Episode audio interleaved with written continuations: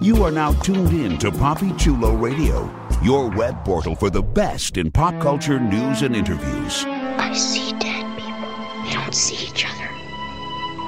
They only see what they want to see. They don't know they're dead.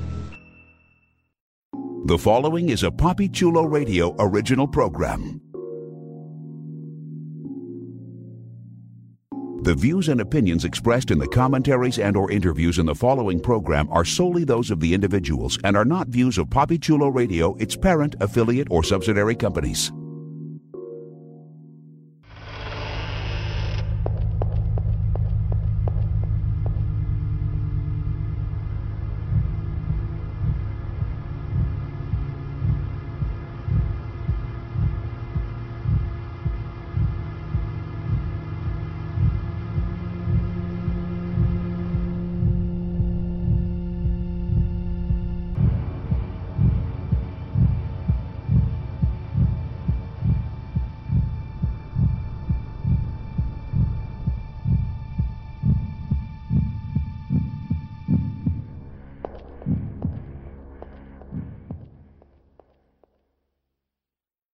Welcome, foolish mortals, to Horror Hotel, a PoppyChuloRadio.com and iTunes exclusive.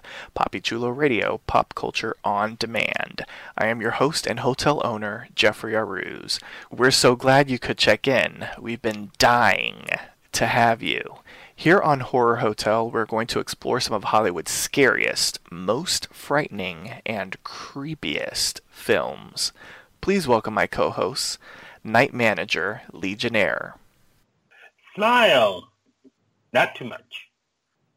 Concierge Supervisor Cynthia Boyede. Hello. Night Auditor Mark Estes. Hello, hello. Guest Services Supervisor Donovan Trott. Dial T for turn down service. Kinky.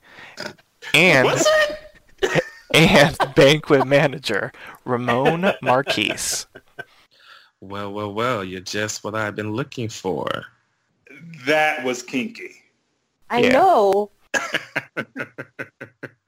Before we head on over to the ballroom, let's stop by the front desk where one of our bellhops has a few special announcements. Good evening. We thank you for your patronage. Please step all the way in, and make room for everyone. There's no turning back now.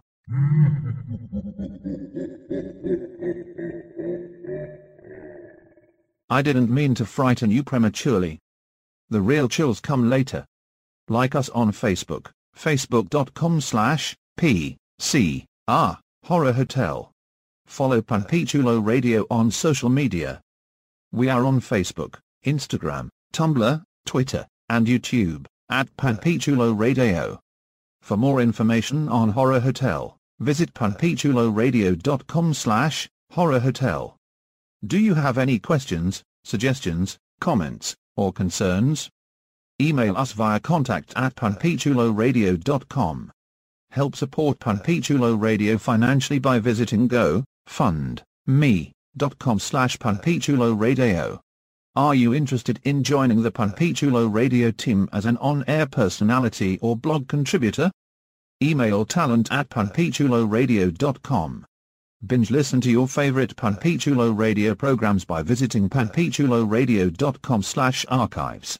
You can also download tonight's broadcast and the rest of the series through iTunes, just search for Panpichulo Radio's Horror Hotel, and subscribe. Now, grab some popcorn and some snacks. You may step into the ballroom. It's time for your feature presentation. Thank you. It's time to fire up the film projector in our ballroom so that we can discuss 1960's Les Yeux Sans Visage, which translates into English to Eyes Without a Face. Here's the official synopsis of the film. A surgeon causes an accident which leaves his daughter disfigured and goes to extremes to give her a new face. So, y'all know what I'm going to ask. Who has seen this movie? Who had never seen this movie? Who's seeing it for the very first time? Let's start off with Cynthia. First time virgin here. Yes. And for the listener, Cynthia bragged, I don't need the subtitles. Throwing me under the bus. No, I'm Well, I'm giving you slight praise. Everyone else will throw Thank you under the bus. Yeah, yeah, je parle français un petit peu. Yeah. Wee wee. I mean, Donovan. you know a little bit of French, right? Yep. All right. See, Yes. I know enough to know that. There you go. Donovan, what about you? Had you Oh. ever seen this before? I've seen this movie maybe three times in the past. Oh. Very mm-hmm. nice. Legionnaire, what about you? Well, je parle un peu de français, mais mon grand-mère ne sait pas bon. Did you say you were about to pop off? Cynthia's like, he didn't say anything. He Uh, did. it, I certainly did. um, no, I have not seen this movie before. Uh, no, I haven't seen it. This is my first time. Uh, okay. And it sounds like Legionnaire didn't need the subtitles either. Um, Ramon, what about you? This is my first time. And uh, Mark? Also my first time. It was my first time as well. So, okay. Awesome. So we we're all virgins except for Donovan. As usual. Awesome sauce. Wow. All right. So the cast wasn't that big, uh, but since this is a foreign film, unless you really know French cinema, I don't know if anybody recognized anybody. Did anyone recognize anyone in the cast from anything they had seen before? Nope. No. no, I don't know these people. Okay. I didn't either. So, did anyone in the cast stand out? Uh, I want to say the secretary for me. Louise. Um, the first Yeah, time I Louise. saw the film, I thought the father gave a really good performance. But the more you rewatch it, the secretary carried a lot more emotional weight than you see the first time around. For me, it would be uh, if I say her name right, Christiane or Christine. Christiane, yes. Christiane. For me, it would have been her. Yeah, Um, I give her props as just well. Everything about her, you know, her and the mask, um, the one scene when she took it off, Lord Jesus, um, and then I don't want to get ahead of myself, but her and the dogs. It was just, I just really liked her. Yeah, I give props to the actress that played Christiane, Edith Scob. She did so much with her eyes, like yes. because obviously I mean, she's hidden behind a mask, but she sold it. Like her emotions in her eyes. I mean, it was just, it was Her fantastic. body. Yeah, Oh, Oh yeah, It's really good. Okay, so let's get into the actual film and the story. And we start off with uh, Louise, the secretary, driving, you know, looking very nervous. And uh, she's got somebody in the back seat. We don't necessarily see the face or anything like that, but we do see her toss the body into uh, the the river.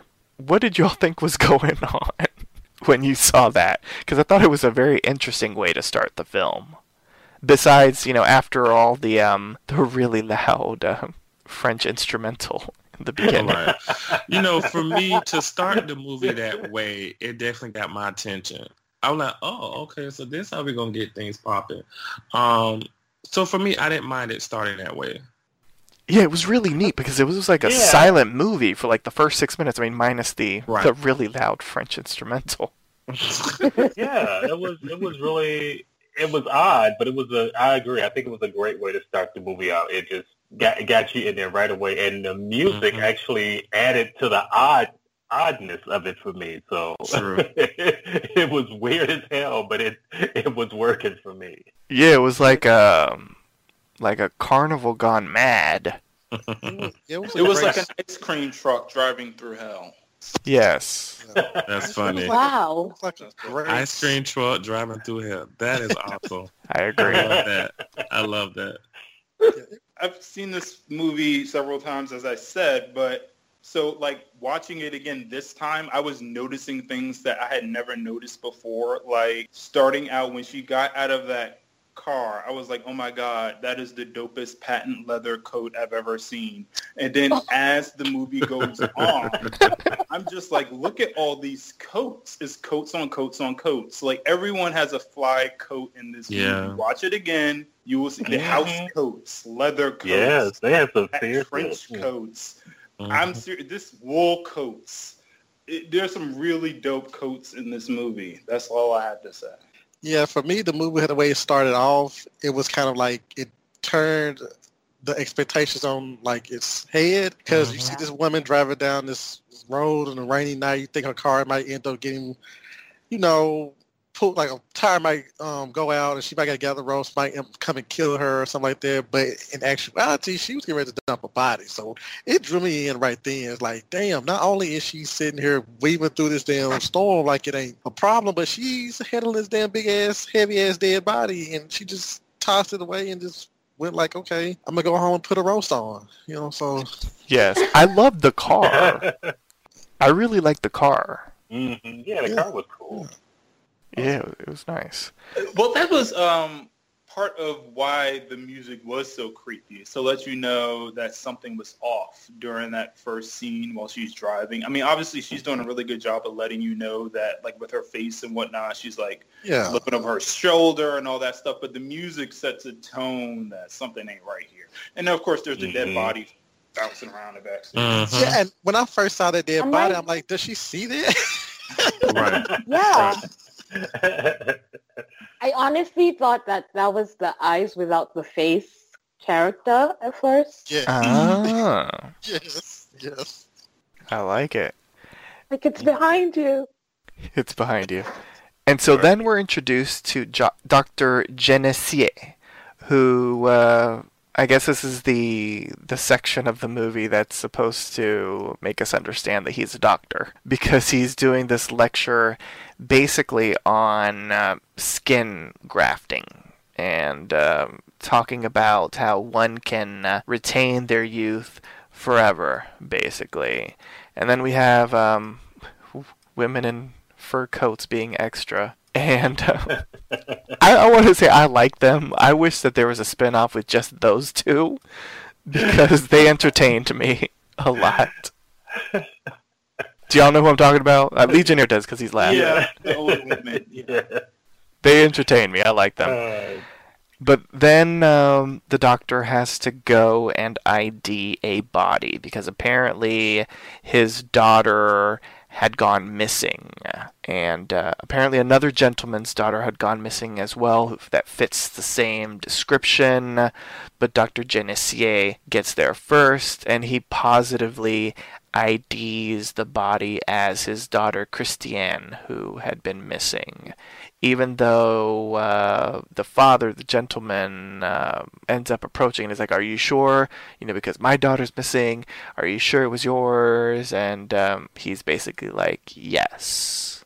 yeah, that was my child. Yeah, I thought that scene was weird though, just because it felt off to me because if what they were saying was accurate, you know that that her face was removed and and all this kind of stuff, like I would have expected him to have given a much stronger response when he saw her Mm. for the first time. So I thought something was off from like at that point. Mhm. Yeah. I don't know if anybody else noticed that or No, thought the same. No, I mean, I didn't. I'm trying to remember back to the first time I saw this movie, and I didn't really recognize during the whole opening sequence that anything was amiss with this character specifically until the secretary showed up. And then I knew he knew something that he wasn't saying. Okay. Well, let's talk about the secretary because she's stalking someone very overtly, even though the stalky doesn't realize it. Mhm. And it's interesting because in films you don't normally see women being predatory, even in the horror genre. Um, so it's very Exactly. interesting. Yeah. We have the funeral for Christiane, and Louise, the secretary, ends up getting um, very emotional. And so uh, Dr. Genessier does what anyone would do, I guess, and slaps her. Hilarious. I have to say that that scene cracked me the hell up. Oh yeah. I'm like, did he really just slap this woman? The shit out of her. Yeah, That was not a love tap. at all. oh, like, bitch, pull yourself together. For real. Yeah. You know who Louise was giving me? Who? She was giving me Sarah Paulson real realness. Really? Yes. No, she was giving she was giving me oh god my mind went blank. Jessica Lange from Feud because she looked just like a young Jessica Lange Mm. slash um oh, Joan my mind- Crawford. um, Joan Crawford look because I'm like she, Really? oh gosh she kept reminding me of Joan Craw- um, Jessica Lange um, Feud. I'm like oh gosh she's keeps reminding me of her. She I was was giving me for- Sarah Paulson from like um Asylum or Coven. Yeah yeah. And so, okay, so she gets slapped, and so they leave, and they return home, and we're introduced to the Genessier uh, estate, basically. There, you know, all these various rooms. We hear, instantly, we hear hounds barking. You know, that noise is coming from somewhere. And then uh, Dr. Genessier climbs, you know, these long staircases, and we meet Christiane. So Christiane is not dead; she's alive, and we can't see her face. Mm-hmm. So because she doesn't have one. I know. so we get a lot of exposition. Basically, she was in a car accident. She blames her father for the car accident, and um, her face was severely damaged. And her father has been trying to find a way to fix her face, basically to to to you know give her her face back by uh, um, doing surgeries on women that uh, look ish like her and that kind of thing and he has done a successful surgery on Louise. Louise uh, apparently didn't have as much of a, a facial scarring as um, Christiane, but uh, whatever he did to Louise like worked, and so that's what gives him the hope that he can help Christiane out. Let's talk about Christiane and this opening scene, and let's also talk about that mask. I think in horror films, there's always something extra scary about masks because, especially like plain ones, because they lack emotion. You can't really read what's going on behind the Mhm. mask. Um, so just as like a trope, any mask in any horror film is going to be kind of scary. Um, this may be more appropriate to go into later on, but this is like a 1960s film. The first successful face transplant was actually done two years ago. And this has been something that people have talked about for a very long time since before this film came out. So at the time this movie came out, the idea that you could successfully give somebody somebody else's face was like science fiction. It was like not possible. So that's sort of the premise the film is built on. Is like this girl doesn't have a face. Her father's trying to Mhm. give her a face. Um, but I will say this though. Was it necessary to murder all those girls to do that? Couldn't you just find a dead body? Ah, I'm going to right? guess you need like the tissue to be fresh. Yeah, but Right. then Right. yeah. That's what they say in other movies. Okay. Yeah, you do. Hmm. Yeah. Uh, Ramon knows. Ramon's experimenting in his basement.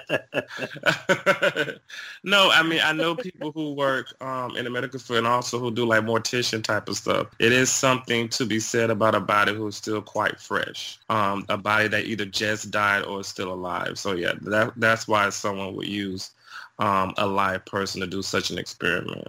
Oh, okay. You know a mortician? Is it Fader Parks? no, no, no, no. Signing off. Just a She little bit. set up her case. She don't know what the fuck she doing. Oh, oh wow. So, what really impressed me about this scene is uh, number one, we're not seeing her face at all. hmm She's behind the mask, or we're you know it's being shot behind her head, but like the tone of her voice, the looks in her eyes, her body movements, the the placement of her hands, like you can already tell that this is a woman in despair. And you can see like the sadness and and the despair and and uh, you know the the lack of hope in her eyes, which I thought was beautifully done by the actress and, and whatever kind of direction that she got in her acting. I mean, it was just phenomenal to see. And we learned that she had been engaged or, or she had a, a boyfriend uh, Jacques, who works with her father, and we see her go to a phone and call Jacques, but she doesn't say anything, and um, all he says is like, "Hello, hello," you know, who is this, and and hangs And up. you can tell this isn't the first Well, time yeah. she's called him because of his Yeah. reaction. Mm-hmm. Correct. And so, okay, so now let's pretend we're all going to the theater and we're waiting in line, we're waiting to get our tickets and all this kind of stuff, and then some random person approaches you and is like, oh, my friend didn't show up. I've got an extra ticket. You want to come? Would you say yes? Hell Yes. no. I would say uh, You know what I thought was Cynthia interesting will was- be without her face in about six hours. I, you know So she said mean? yes. I'd say I don't know. I think I might. I might. I'm not. I'm not. Because gonna it's say just like- Because not. if I'm in, if I'm in line to get a ticket Right. and someone offers me a ticket, I guess you know it was better seats or you know more expensive seats, um, and I don't have to pay for it. I think I Right. say yes. and it's obviously And I- and I knew- popular movie if you're standing in line. Right. And if So- I already knew that I was going to have to get a cheap seat, right, and then Yeah. I understand, and then she Y'all asses would be without faces. and then No. she went to the line. So now I got to skip. I got to skip all these people. right? Right on the inside. I think I'm finna take this ticket. It depends Right. on what it depends on what the thing is. Like if this was if I was standing in line for like it or Black Panther or something like that or whatever new Marvel movie, hell, I know we asked this question to anybody for like, yo, would you would you break line for a chick if she had better Beyonce tickets? Hell, fuck yeah. But also, also keep in mind that's not when she got her. She got her Right. when she said, "I have a room you can rent" or some other stuff. So the Exactly. ticket wasn't the issue. It was, And that's when I would have been like, "Oh no, man, bitch, I don't know you." right. You know what's funny? I've gone into a car because someone's like, "Oh yeah, like I can pick you up and show you the place." I Guess I would have been dead a long time ago. Uh. I wouldn't have went with her. That's that Canadian thing Cynthia's on. She That's too funny. When would you have realized something was wrong, though? Like you are the girl in the passenger side of your best friend's ride. When would you realize that? It, I know.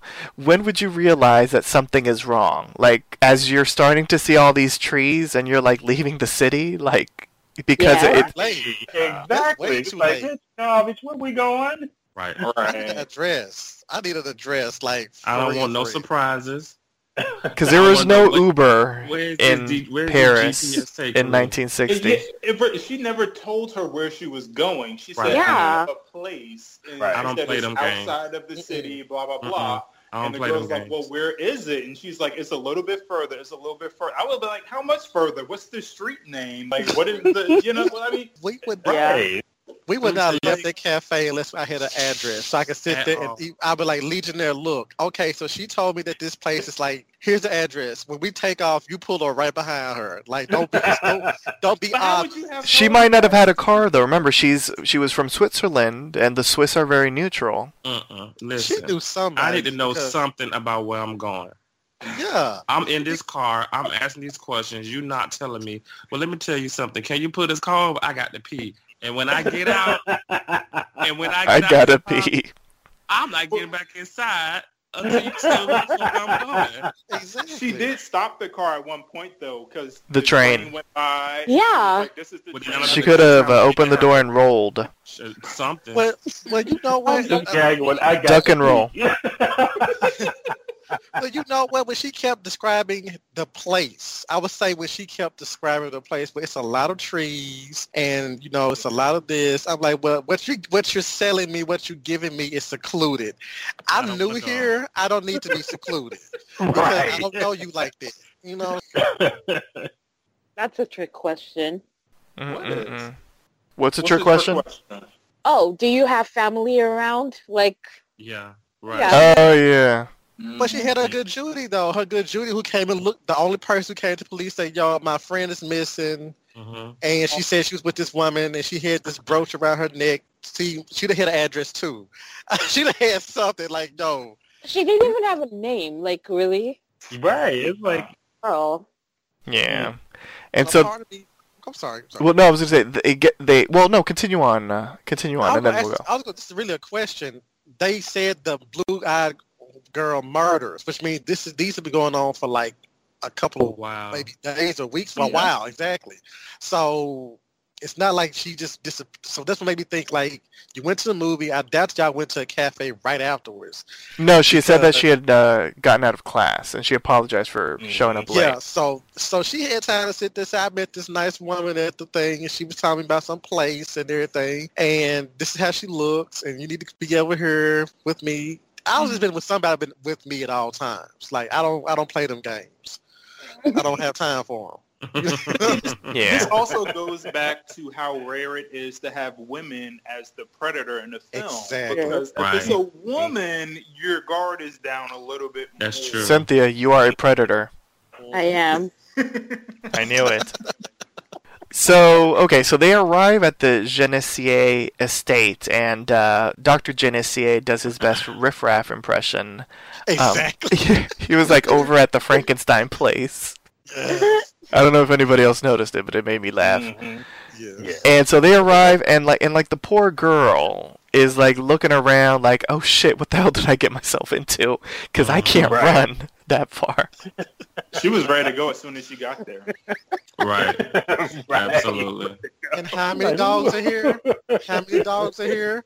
And then the woman was like, you- "You're well protected." No, how many dogs are here? Because that doesn't that doesn't calm me. They might be what the rabbits. I don't know. They might be rabbits. I mean, let Yeah. me know something. Poor Edna. Edna Gruber, Mhm. our little Swiss girl. And then as she's So approaching, all the lights turn on, and then she like turns around. She's like, "Oh hell no!" right. Oh, And then she said something to the effect of, I want to get to back to the city before it's too late. Yes, she did reference that she had a friend that was waiting for her. Yeah, the- like, Mhm. She was- care. Yes. Then what's her face was like, At all. already too late, girl. She was like, yeah, Right. she was like, "You're too late." You up And, there now? and Exactly. like, you better just Going enjoy the nowhere. port before things get worse. Mhm. Mhm. Is it just me or did it remind anyone else of Get Out? Yes. Yes. Absolutely. Yeah. Similar. I know. I was screaming, "Get out!" Baby, that movie there. Run, bitch, run! Yeah. but unfortunately, she got It's also chloroformed. interesting to me when you see these films that sort of play on manners and how your manners can get you killed because you don't want to be rude, but you have a bad feeling. But you know, it's it's very interesting how we are conditioned to go against our first instinct. Like I'm in a situation, I'm uncomfortable, I just want to run for the door and go, but I don't want to be rude, so I'll stay, and now I'm dead. Mhm. Exactly. The moral of the movie, be rude, leave. Exactly. But unfortunately, Edna gets uh, chloroformed, and unlike on the Tingler, when uh, the body was light, Edna. Because Louise was struggling. I'm just saying. right. Yeah, she that body picked up some dust on the way to the garage, and it was two of them. The both of them were getting her and the doctor took the body, and each one of them were. It was kind of like they were. You would think he could just pick her up himself and carry her to the garage. He should have No, chloroformed her in the garage. That would have saved them some trouble. Right. But how do you get her to the garage? Because she doesn't. Let me give you a deliver tour of the house. This is the garage. He could have said, "I'll I'll drive you home. Come to the garage, and then chloroformed her." Mm. Exactly. There you go. And so the good doctor doesn't want to do the surgery until after dinner because I guess you know. He needs his energy. th- Yeah, I guess. Exactly.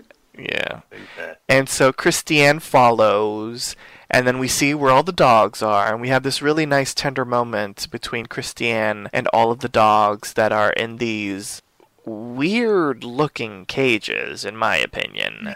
Mm. They were And- actually fairly nice compared to some of the kennels I've seen.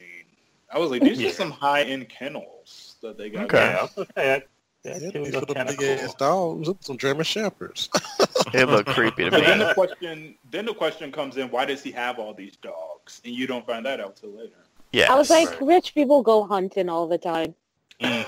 Right. a bunch of dogs.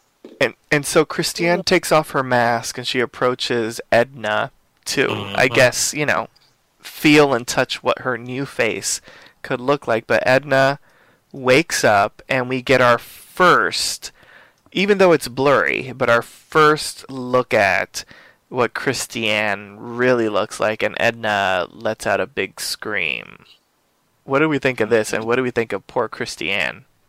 It was subtle. It wasn't like stuff hanging off or anything. It was actually very neat the way it, it was like a perfect. You could tell that he had been experimenting on her already. So, you know, it wasn't like you know creature feature. It was like, oh, she just doesn't have skin on her face. You know. Mm.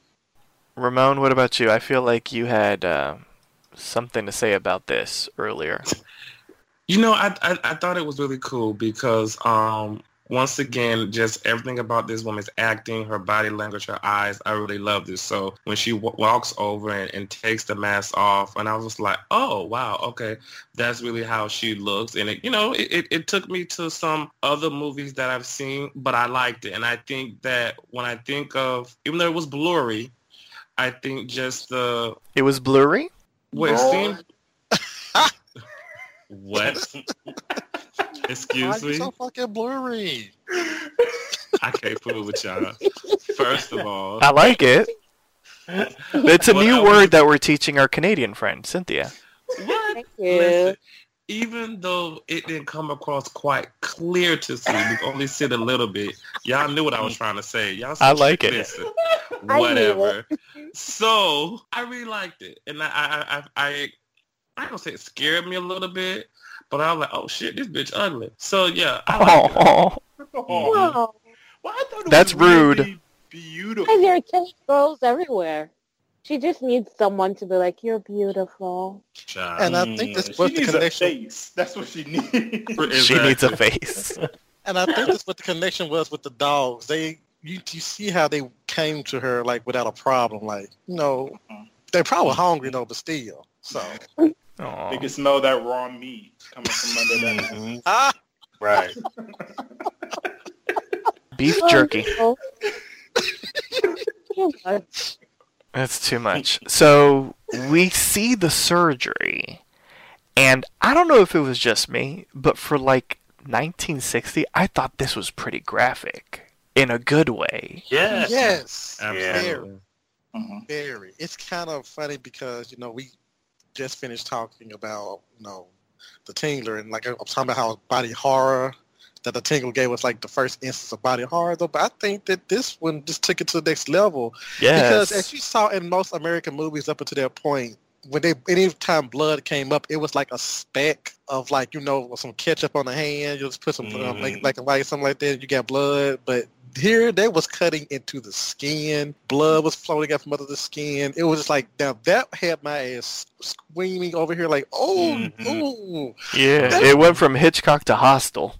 exactly. Oh, Right. yeah. And Very I well read up done. on that, and they said that to avoid French censors, they had to cut, but they said you can cut, but don't show too much blood. And I was like, hell, I'm not worried about the blood. I'm just like, y'all are cutting to like human, I'm not actual human flesh though, but y'all are depicting somebody cutting into human flesh in a grotesque way. I thought that was very uh, ahead of the game at that point, you know. So hmm Yeah, that was Sure, intense. sure. Although I did notice a little um, error because he had like drawn all over the like a circle around the face and a circle around the eyes. He didn't draw mm-hmm. one around the lips, but then all of a sudden Right. he, he had cut around the lips. Yeah. That's true. He forgot. Yes. Well, it, as he pulled the face off, you could see that they had gone around the lips, but they just didn't show it. Mm. So I guess when it came to the point where they're pulling the face off, they're like, "Oh, hold up, let's go back and redo the." Yeah. the lips. But it's just like a little imperfection. Yeah, it was it was gross as fuck though. In a good way. I'm just I not- loved every bit of it. Yes, I didn't find it like gross. I didn't like look away. Um, I thought it was artful in the sense that it's showing you all this stuff, but it's not being like like you mentioned Hostel. Like you know, Yeah. it, it's not torture porn. You know, it's Mhm. just, Yeah, although her picking up random women was very hostile-ish. It was very. I love Hostel. Was it just me or was it weird when she like tenderly wipes off like the one drop of blood? Mhm. that That's was so kinda- sweet. That was such a sweet moment. Blot my forehead. Right. My I forehead don't is know if sweating. She did it to be sweet. I think she was just moving the blood so he could see what he was doing. Mm, She did it so nicely. right. Yeah. It's very Kinda elegant. It's kinda very way, tender. That's too much. And so we learn a little bit more about the dogs. I don't although we don't get like the full story about the dogs, but we see that he collects stray dogs. Uh, and we see one of the new dogs uh, get placed in one of those weird uh, S&M kennel things that he's got. They're just oddly shaped. It was very Mhm. weird. They are. It's like hostile for the dogs. It was very weird. it is like hostile for the dogs. Yes. Very Yes. And so we learn that Edna is still alive without a face. Mm. With no face. Poor thing. And um, basically, he tells Louise, aka Sarah Paulson, you know, feed her, give her something to drink, you know, we'll figure out what we're going to do for her. And so she does just that. She brings her, it looked like it was a dog bowl, but I don't know what it was. But it looked like it was in one of those like doggy dishes. And um, she's going to feed her, but Edna has her own plan because I guess she saw Hostel. And she bashes Louise's head with a wine glass. Not wine glass, with for a wine. Um, Now I need to ask, why wasn't she tied to the bed? So that she, that's true. Mm. That, She was that on kind of, LSD. That kind of would have made sense. she was not on LSD. Wrong movie, Cynthia. They probably said we are what we're doing here is for um, science. If we're not, what the how they say it, we're not savages. We're just doing this for science, and Yeah. so we're not going to There tie you her go. up. And they probably just didn't think they not they needed that kind of safety precaution. I don't know. Yeah, she. Well, all right, so here's another question. I love this movie, but I love pointing out inconsistencies as well. So they're treating Edna very nicely. They've wrapped her up all nicely. They're feeding her whatnot. So what happened to the other girl or the girls before that? Were they doing the same with them and just decided, hmm. you know what, we're just going to kill you? Or did they die during the Right. operation? Or uh, it was Exactly. Interesting. Very good question. Remember, remember the doctor was like, "Oh, I want to get this one one whole piece." So maybe he botched the rest. Mm. That's true. Mm. Oh, dang. Yeah, because it seemed like he was um, chopping the face up piece by piece and sewing it up Frankenstein style. I guess I don't know. Right. Yeah. Kind of sort of. Uh, Yeah. I guess the longer the surgery, the higher the risk that something will go wrong. If you're just like cutting off one big chunk of a face, then it's pretty quick and simple. Yeah. So Louise gets bopped in the head by the wine bottle, and Edna escapes into the house, which that didn't make sense to me. I'm All the way up those stairs. why are you going deeper into the house? right. Do Right. you think they're not going to find you in their own house? do we think she? All right, now do we think she was trying to get away, or do we think because she did end up jumping and killing herself, so, or was she just looking for the highest point to kill herself? I thought she was trying to get away. I thought she was trying to get away as Yeah, I thought she was trying to get away too, but then she killed herself. Right. I Or maybe she was trying to full escape through the window and then she accidentally fell. I guess Right. we'll never That's know. Because she was, if she was trying to kill herself, I don't think she'd be screaming. You know. I feel like her death was accidental. I don't think she Yeah. expected Yeah. to, you know. I always got the impression that she caught a glimpse of herself in a mirror and then decided to kill herself after she saw what they did to her. But there was no mirror in the room that he went into after. It was just an open window. Right. So Yeah. Mm. And so, did y'all think she was also going to go into the river? Because I did. um, I didn't really think about it. Hmm. I guess they figured the last body got fished out, and it's hard to explain more than one young woman without a face. So Yeah, right. Ain't found. Like, what the hell going on? Exactly. Right. Is it weird she was lighter after she died than when she was still alive? yes, clearly. That's funny.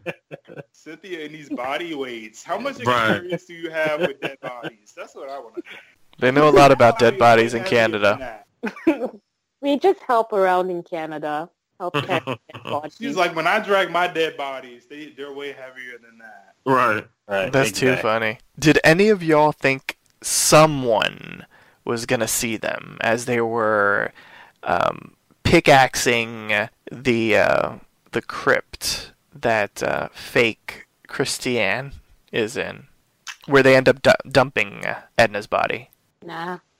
No, No, not really. No, mm-mm. no, I didn't. I don't think they cared.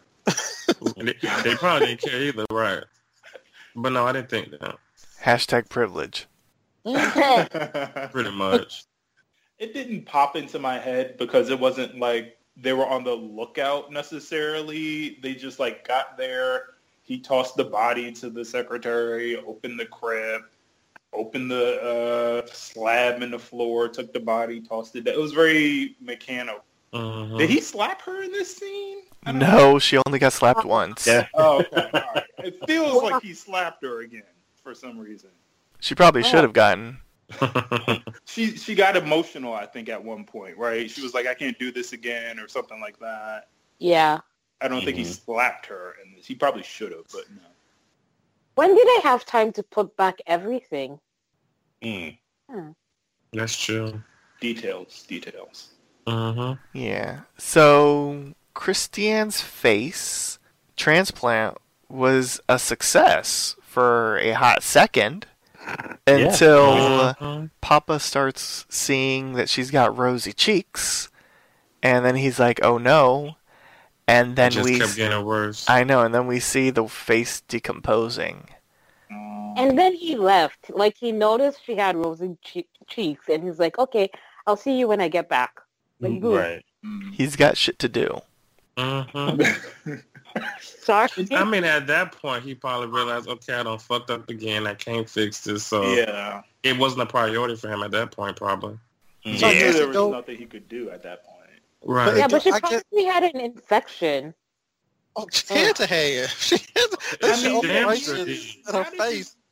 Also races in your face. Oh my god, just him describing it just hit me like. And I watch Dr. Pimple Pop every day, but it's just like this still hit me gag. Like also racist in your face. Doctor Pimple Like- Popper. Yeah. Mm. That's so fun to But to. Cynthia's point, though, he is doing surgery like in a basement full of like Right. asbestos or something. So it's But very, it's attached to his apartment. That whole that that that lab, his hospital, and all that stuff is supposed to be attached to the same to his house, to the to the Mm. estate. But so he's he like has- in a garage doing Yeah. Right. Surgeries. couldn't have been And that like, sanitary. He's Yeah. like right next to that dog. Like it's probably dog dander in the That's air true. and That's all true. that Mhm. stuff. That's probably why these surgeries aren't working out. Well, actually, Like, if you think about it, she did go play with the dogs, and the dogs slobbered on her hands, and then she touched that girl's face. Mm. That might have been a sabotage thing. She's self-sabotaged. Maybe she didn't want to be beautiful. Aw.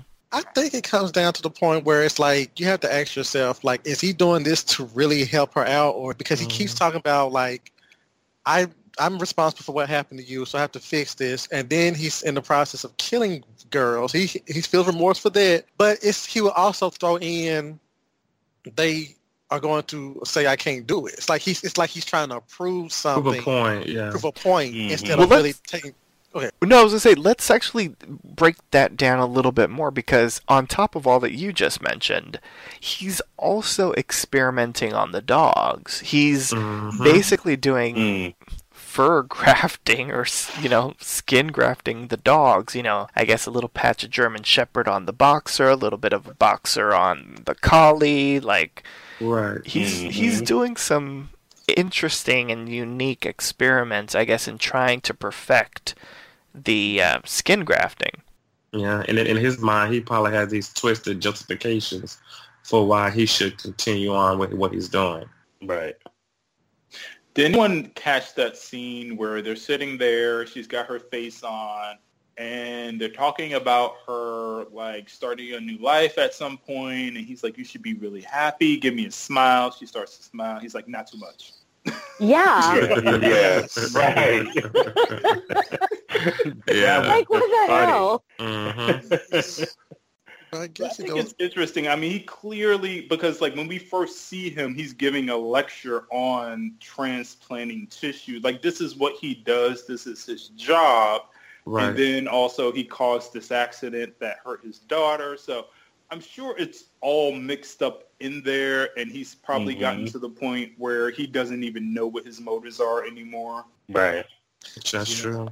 yeah And I, I was going to also throw in the fact of, for her, Christiane, I can't pronounce her name, say my name, but it's like, I guess she had a little bit of hope, but it's like, I can't call my boo. Even if I do, if, if even if this does work, you pronounced me dead to the world. Right. Exactly. And Yeah, I can't go back to the man that I love, so what's the point? Love is so overrated. Like, Bitter party of one. What's going on over there? it's rough in canada Love is overrated. So a lot of things happen, like you know, subsequently. That's really interesting and sets up like the final third of the movie. So first up, um, Christiane ends up calling Jacques again, but this time she actually says his name, Jacques, and he recognizes it. And Louise catches her, and basically Christiane is like, "Kill me," because um, you know, I'm I'm tired of all this shit. Right. Then, or I should say, before that, uh, Edna's friend does report her missing, and she mentions that the woman was wearing a pearl necklace, almost like a choker. And this girl was also there who was caught shoplifting. And so when Jacques ends up showing up to the police and is basically like, I heard her, I heard her, but Dr. Genessier, you know, is like, no, and this, that, or the other, but I know it was her. The, the the police officer is basically like, oh, you know, well, all these people, you know, are sure about this, you know, this person here, this person there, this person talking about a woman with a pearl choker. He's like, pearl choker?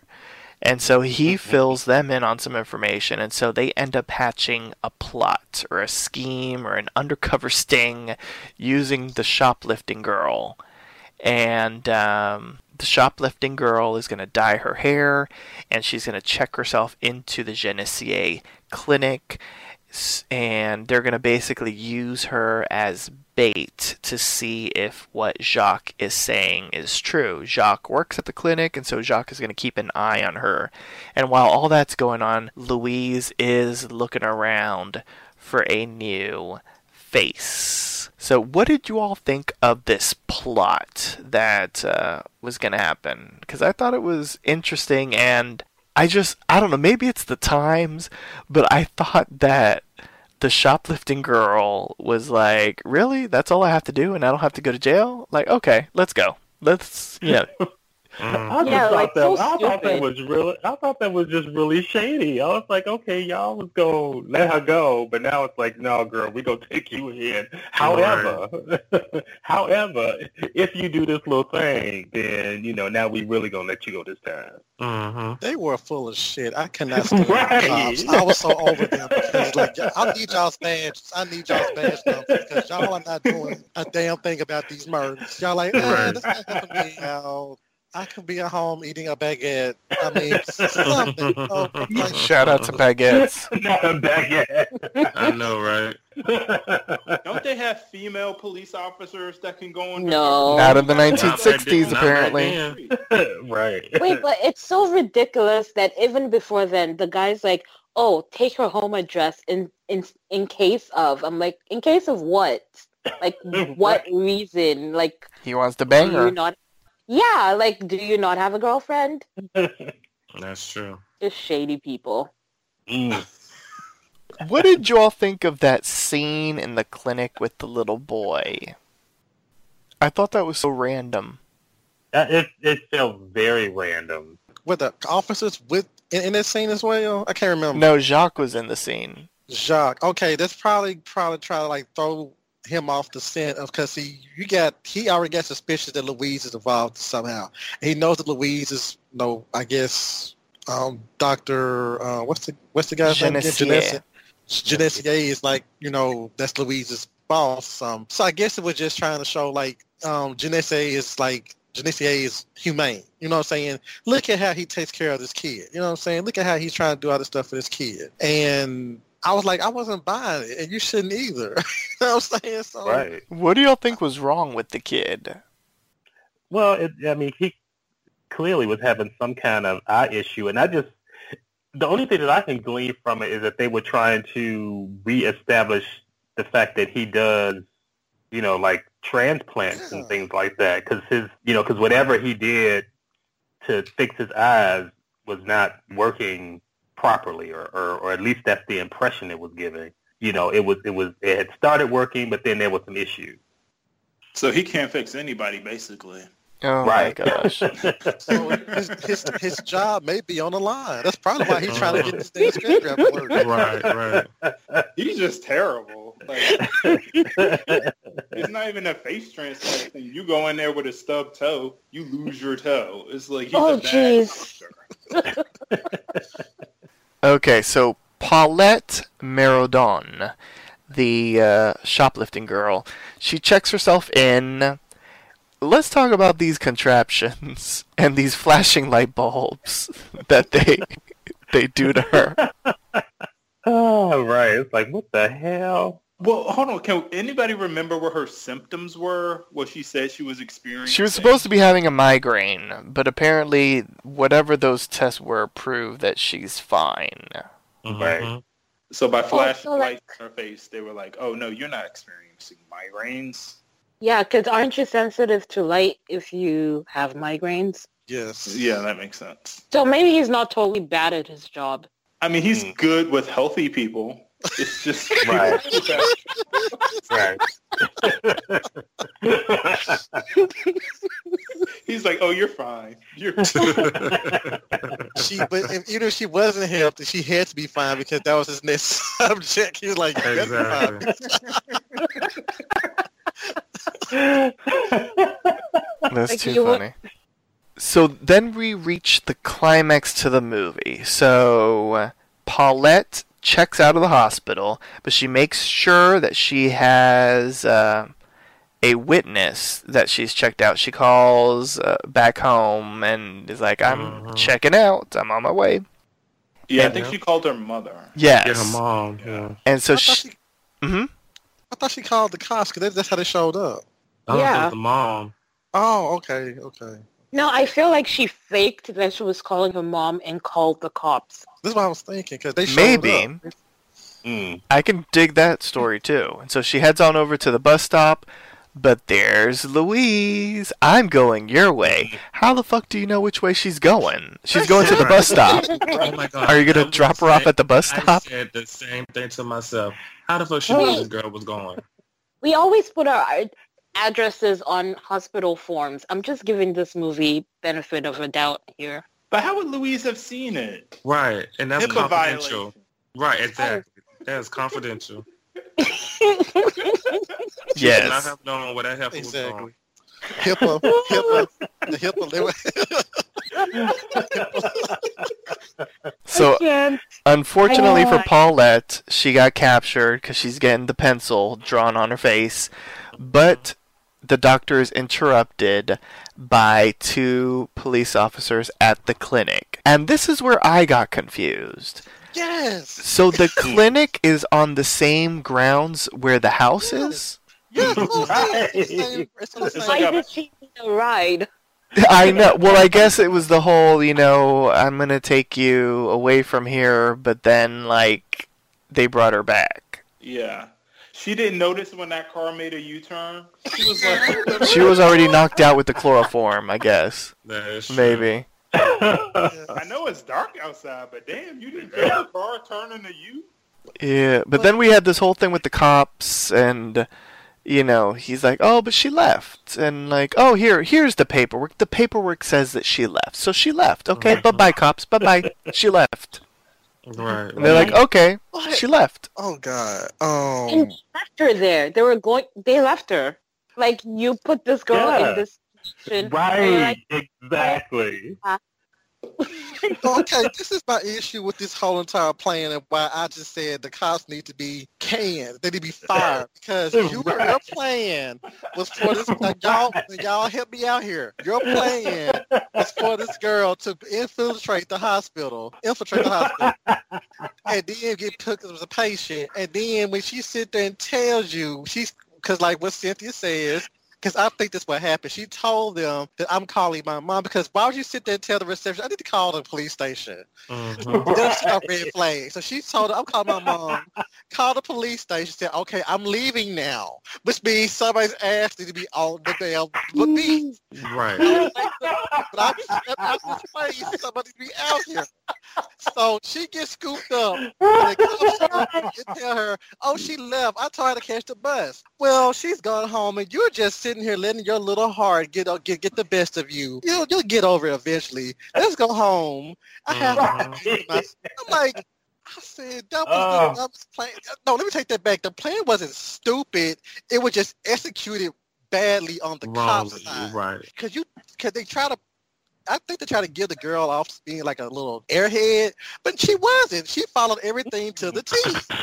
She Yeah. did.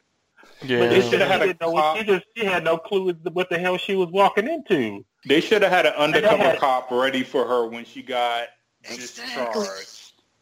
But hold on, wasn't the, wasn't the point of the plan to put her in harm's way?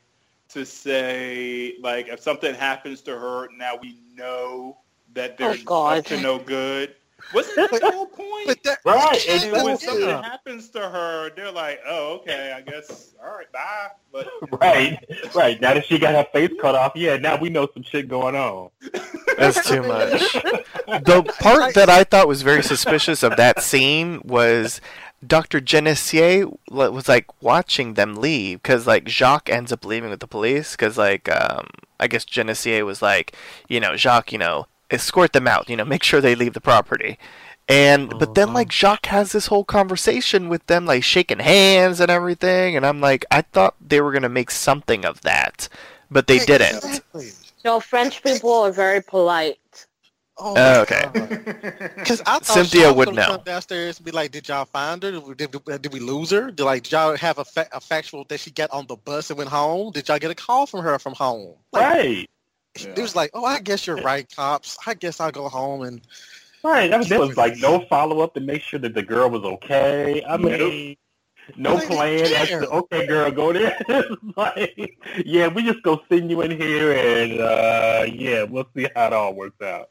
Oh, she went home. Oh, okay. Um, damn. Can't- you can't call it, Yeah. call it, follow up on the bitch. You know, it's Yeah, like, it's like that's, she was supposed to go home. We supposed to visit with her and ask her what happened. You know what I'm saying? Like that's the part of the plan that you just dropped completely. Oh, we Girl, missed her. Okay, a text fine. message. Let me know you made it home. I mean, something. That's too funny. So the film ends uh, with a whole bunch of stuff happening within like the span of five minutes.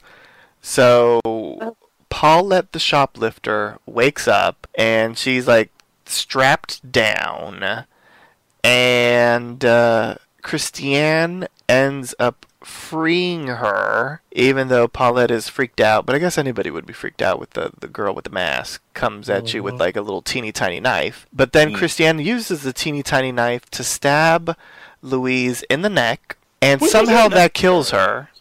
Can you die from a stab in the neck? If you Yeah. stab him, if you stab Yeah. him in the right spot, yeah. I guess she stabbed her in the right spot. And Be- she's been watching surgeries for a while now, so she Right. probably knows. hmm But usually, don't the people like die from the stab in the neck when they pull the thing out and then they bleed to death? Maybe um But fear that depends on where you stab them at. and shock, and she Mm. got a tingle, She had a tingler inside her. There you go. killed her. Yeah, because she went down fast. Pourquoi? She Pourquoi? couldn't scream. Yes. And Yeah. so Paulette was the only rational human being in this whole movie because she ran and she didn't look back. I know that. Not part. at all. Yeah. She didn't run I don't blame her. upstairs. Right. yeah, she ran out. And uh, then Christiane opens all of the dog cages, hmm and uh, the dogs end up attacking Dr. Genessier. That looked like that was the the the the dog, uh, the most recent capture that attacked him first. Yes. hmm and then all of them attacked him, and they all mauled his face, uh, appropriate enough. And then uh, Christiane frees the doves. We really didn't see the doves and or why they were there, but there were doves there, and she frees them. And one of them lands on her shoulder, and then or, or her hand or something, and then she ends up traipsing through the woods at night. And then it says "Fin." Hmm One thing I thought was so interesting though was with the dogs. It seemed as if at one point it seemed as if they were not just attacking him, but it seemed like some of them were attacking each other. Yes. Well, they're like wild dogs, so I, Yeah. I, I mean, I feel like they're just like wrestling around, but they were definitely going for him because this Oh, was yeah. definitely cutting them up for Exactly. long. Mm-hmm. Um, and with Christiane, it's clear that she snapped, but um, Yeah. You think? from from the from the second she stabbed old girl, I was like, Sarah Paulson. What?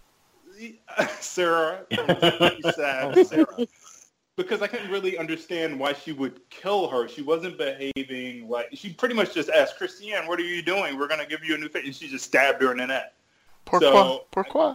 I, yeah, I mean, c'est la vie. But she was like, We. no. It, I guess in her mind, she was just sort of freeing them all. Yeah. She was freeing this lady from that. She freed the girl. She Oh, freed yeah. the dog. She freed the doves. Um, even in a way, I, I don't know if it was intentional. I, I don't think she knew the dogs would go for her father or even where her father Mhm. was at that point. Mhm. But in a way, it's like I'm freeing him as well. And then at the end, she kind of freed herself. Um, although Look my at you getting question all would be- metaphorical. I like it. what did y'all think of the way the film ended, with her just like traipsing through the forest with the I liked it. It was a I great liked it. ending. Yeah. Yeah. I, yeah, I thought it was. I thought it was delightfully odd. Kind of like the opening music. yeah. I like endings to films in general that don't spell it out to you what happens afterwards. Yes. Yes. there is a cheap sort of thing that can happen where I mean this isn't a movie, but it's like the most popular reference I can come up with. Like at the end of The Sopranos, when it just sort of cuts to black and everybody's all upset because they're like, "What just happened here?" Um, that I feel is kind of cheap. Like rather than end the story, you're just kind of like cut off and you're like, "All right, we're done." But this is sort of an ending that's open ended. It's ambiguous you can infer what you would like. You know, maybe she did kill herself. Maybe she went off and, you know, lived her life in the woods with the birds and the, like Snow White or something. Maybe she, uh, you know, I mean, it's up to you and your imagination to figure out what happened to her. I like these types of endings. I co-sign all of that. Yep. I'm Look at Donovan being agreeable. Always God. agreeable.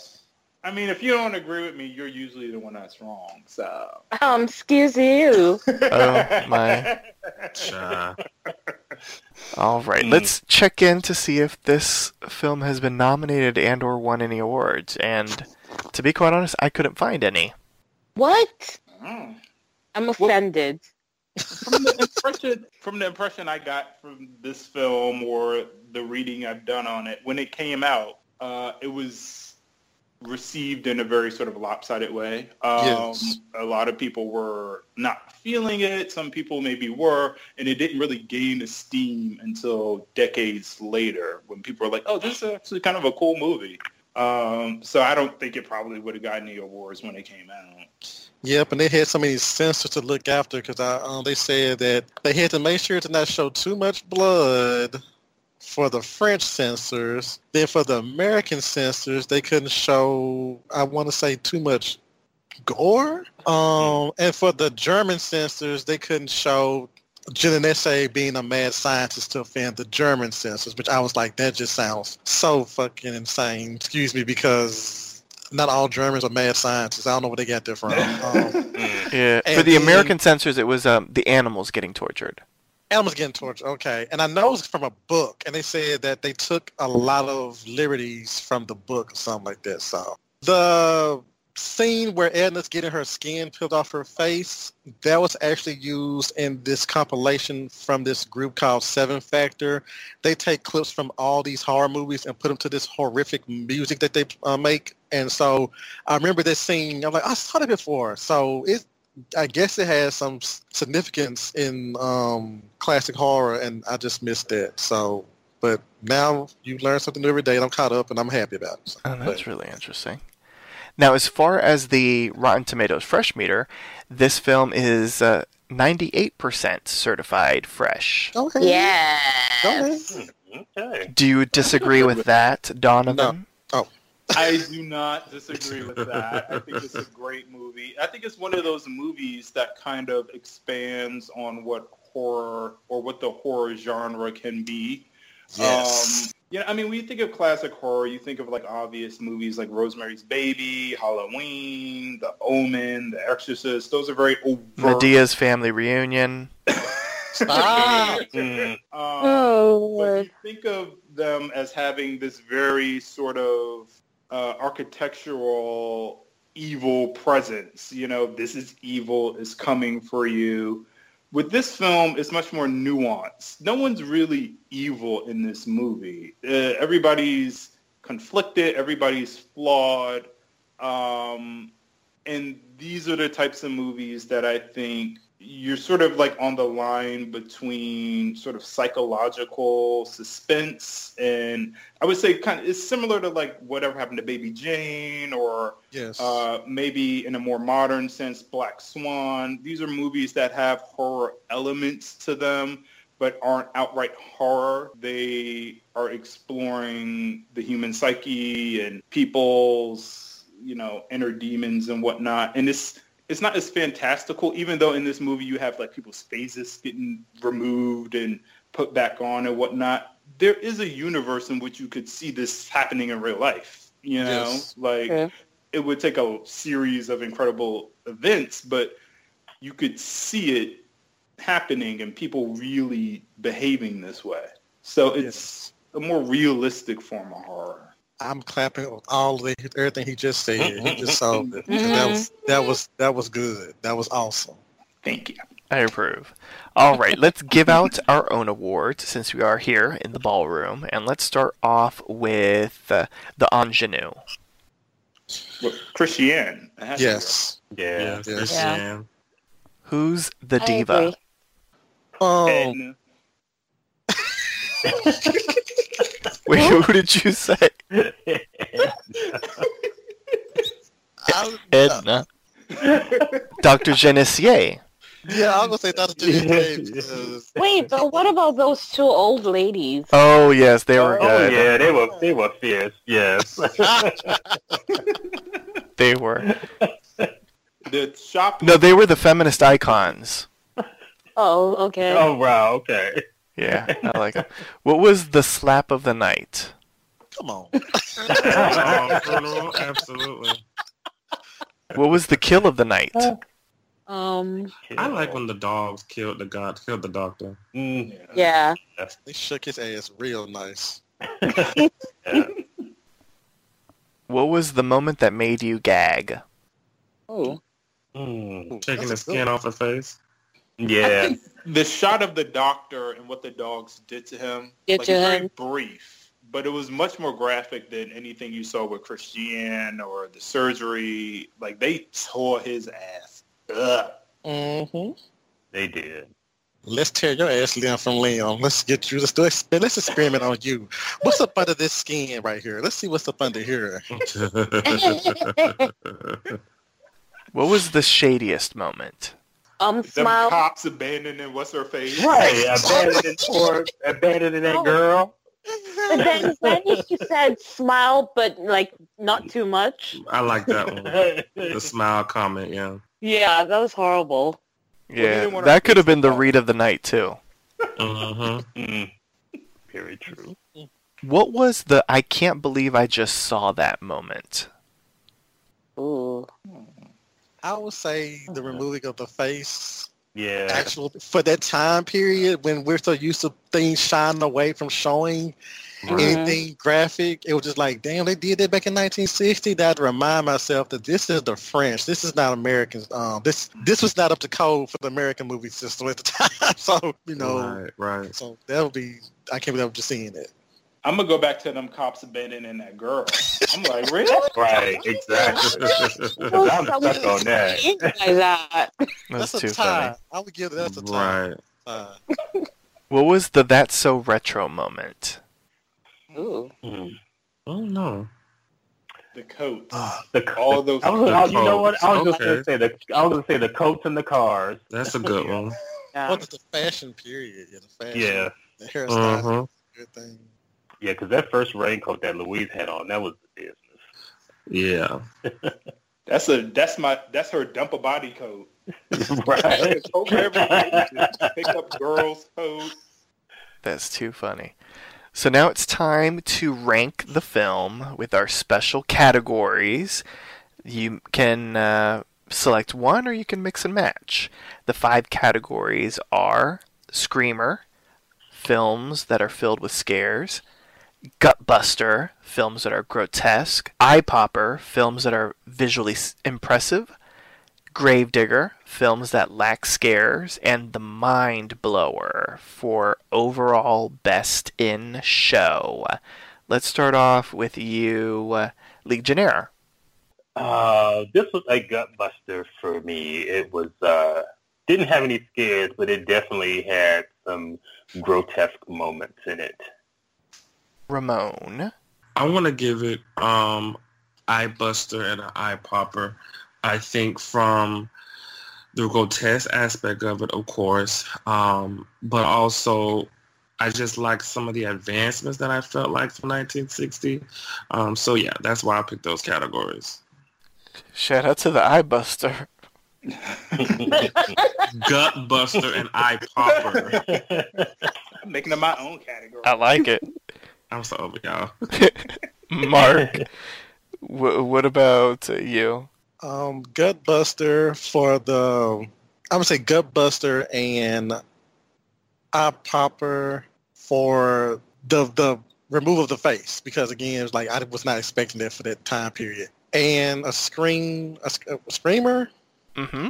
because I was screaming at the screen when the cops was like, "Well, I guess we can go home now." Because I was screaming at my screen like, "Are you serious? Are you kidding me right now?" Yeah. Donovan. So I'm going to say eye popper because visually I think there was a lot about this film that was not necessarily ahead of its time, but that holds up. It still stands up to this day. Um, it was done in a very simplistic way that still sort of gets you into it.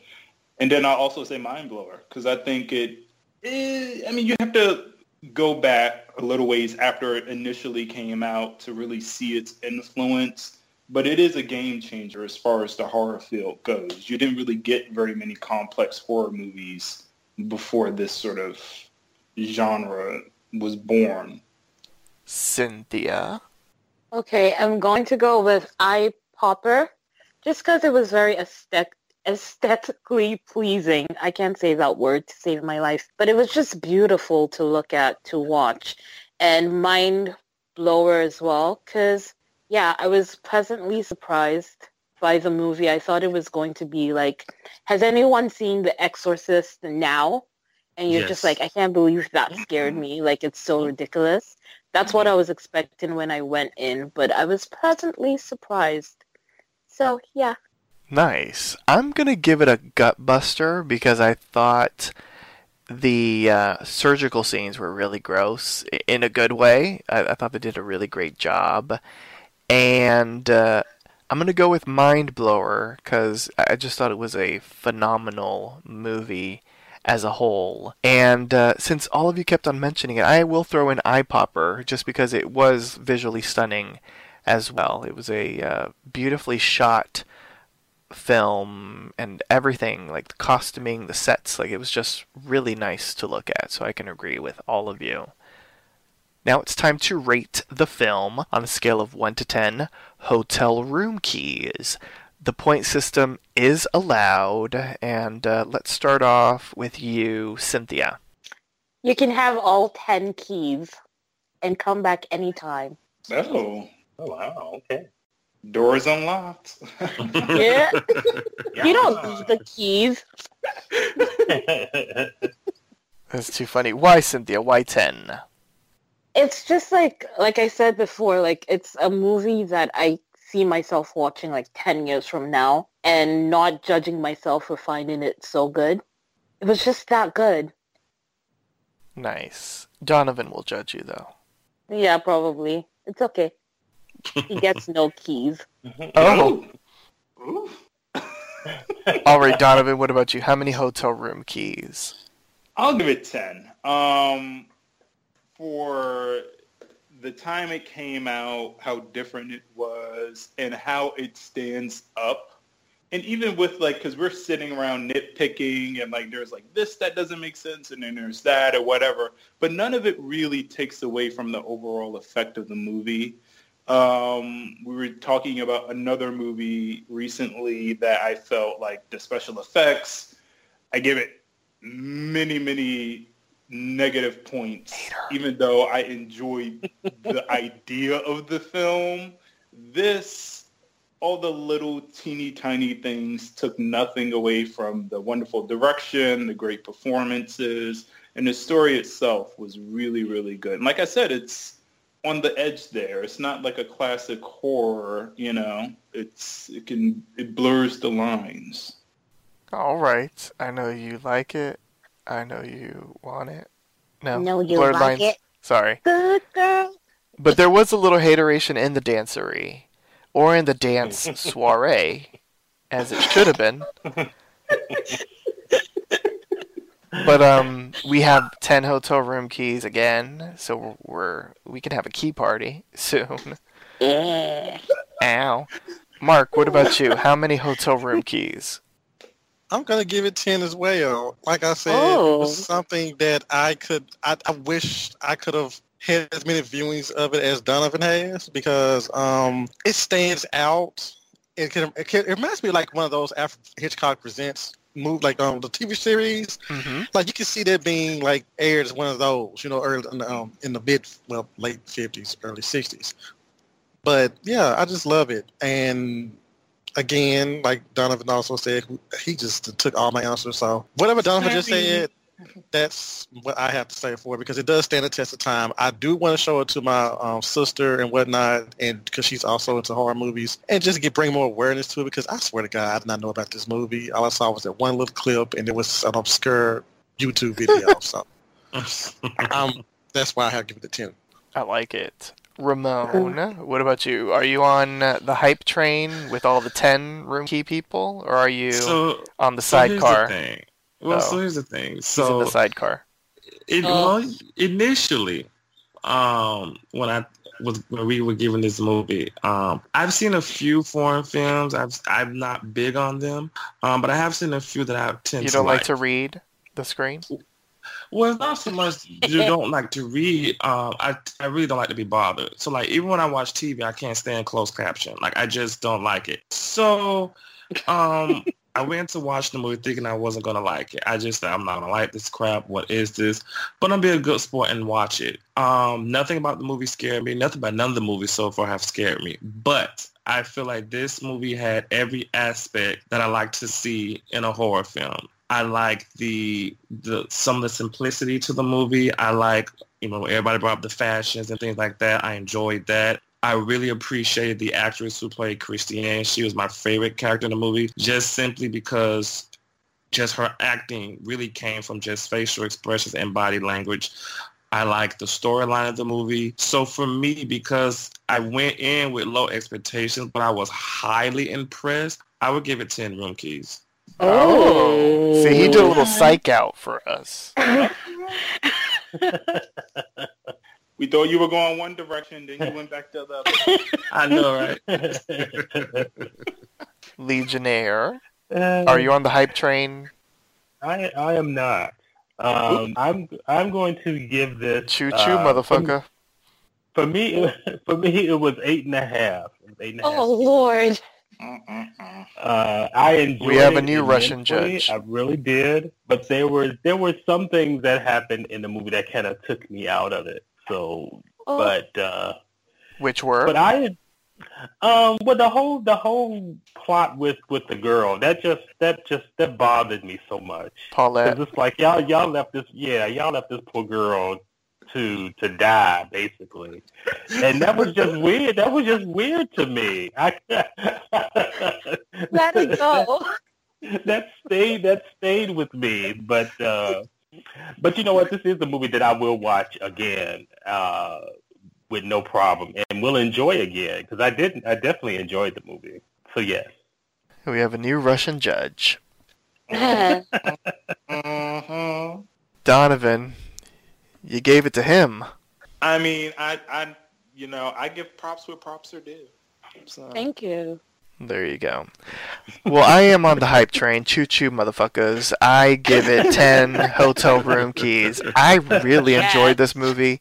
I'll be honest, I had no idea this movie existed before I started mm-hmm. to sort of research horror movies and like classic black and white horror movies, you know, in preparation for this podcast series. And uh, I really had no idea what I was going I, I didn't really know what to expect, and I had no idea what I was getting myself into. And mm-hmm. um, I can lavish an immense amount of kudos to the actress that played Christiane because she sold it with, uh, you know, basically not even showing any facial expressions, just the eyes and the body movements and things like that. So she really took this film to the next level, and um, the grotesque nature of the film, the the storyline, like everything about it was just really good. And even though, as uh, I believe Donovan and, and well, all of you, I think, sort of mentioned it, you know, there were little plot things that we could sort of nitpick,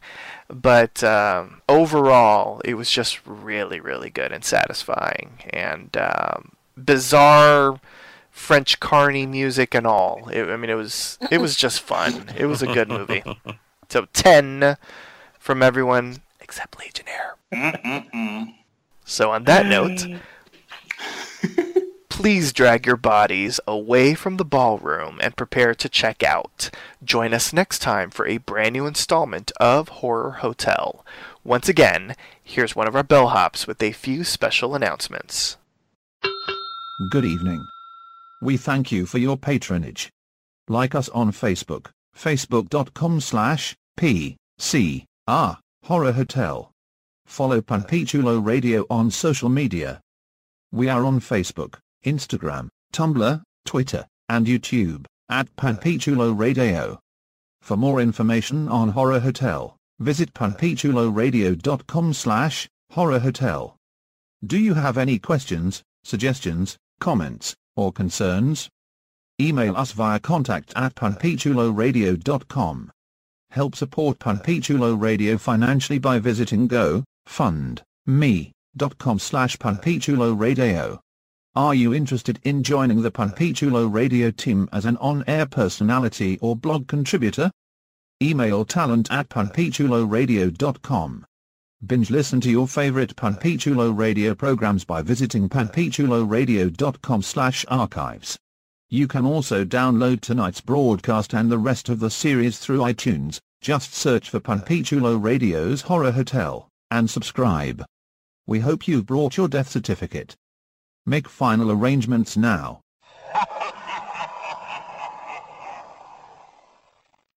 Thank you, my fellow Horror Hotel team. Please wish the hotel guests and the listeners a good night. Bye bye. Good See night, listeners. Be well. Thanks for tuning in. You may have checked into the Horror Hotel, but who says you're allowed to check out? Good night.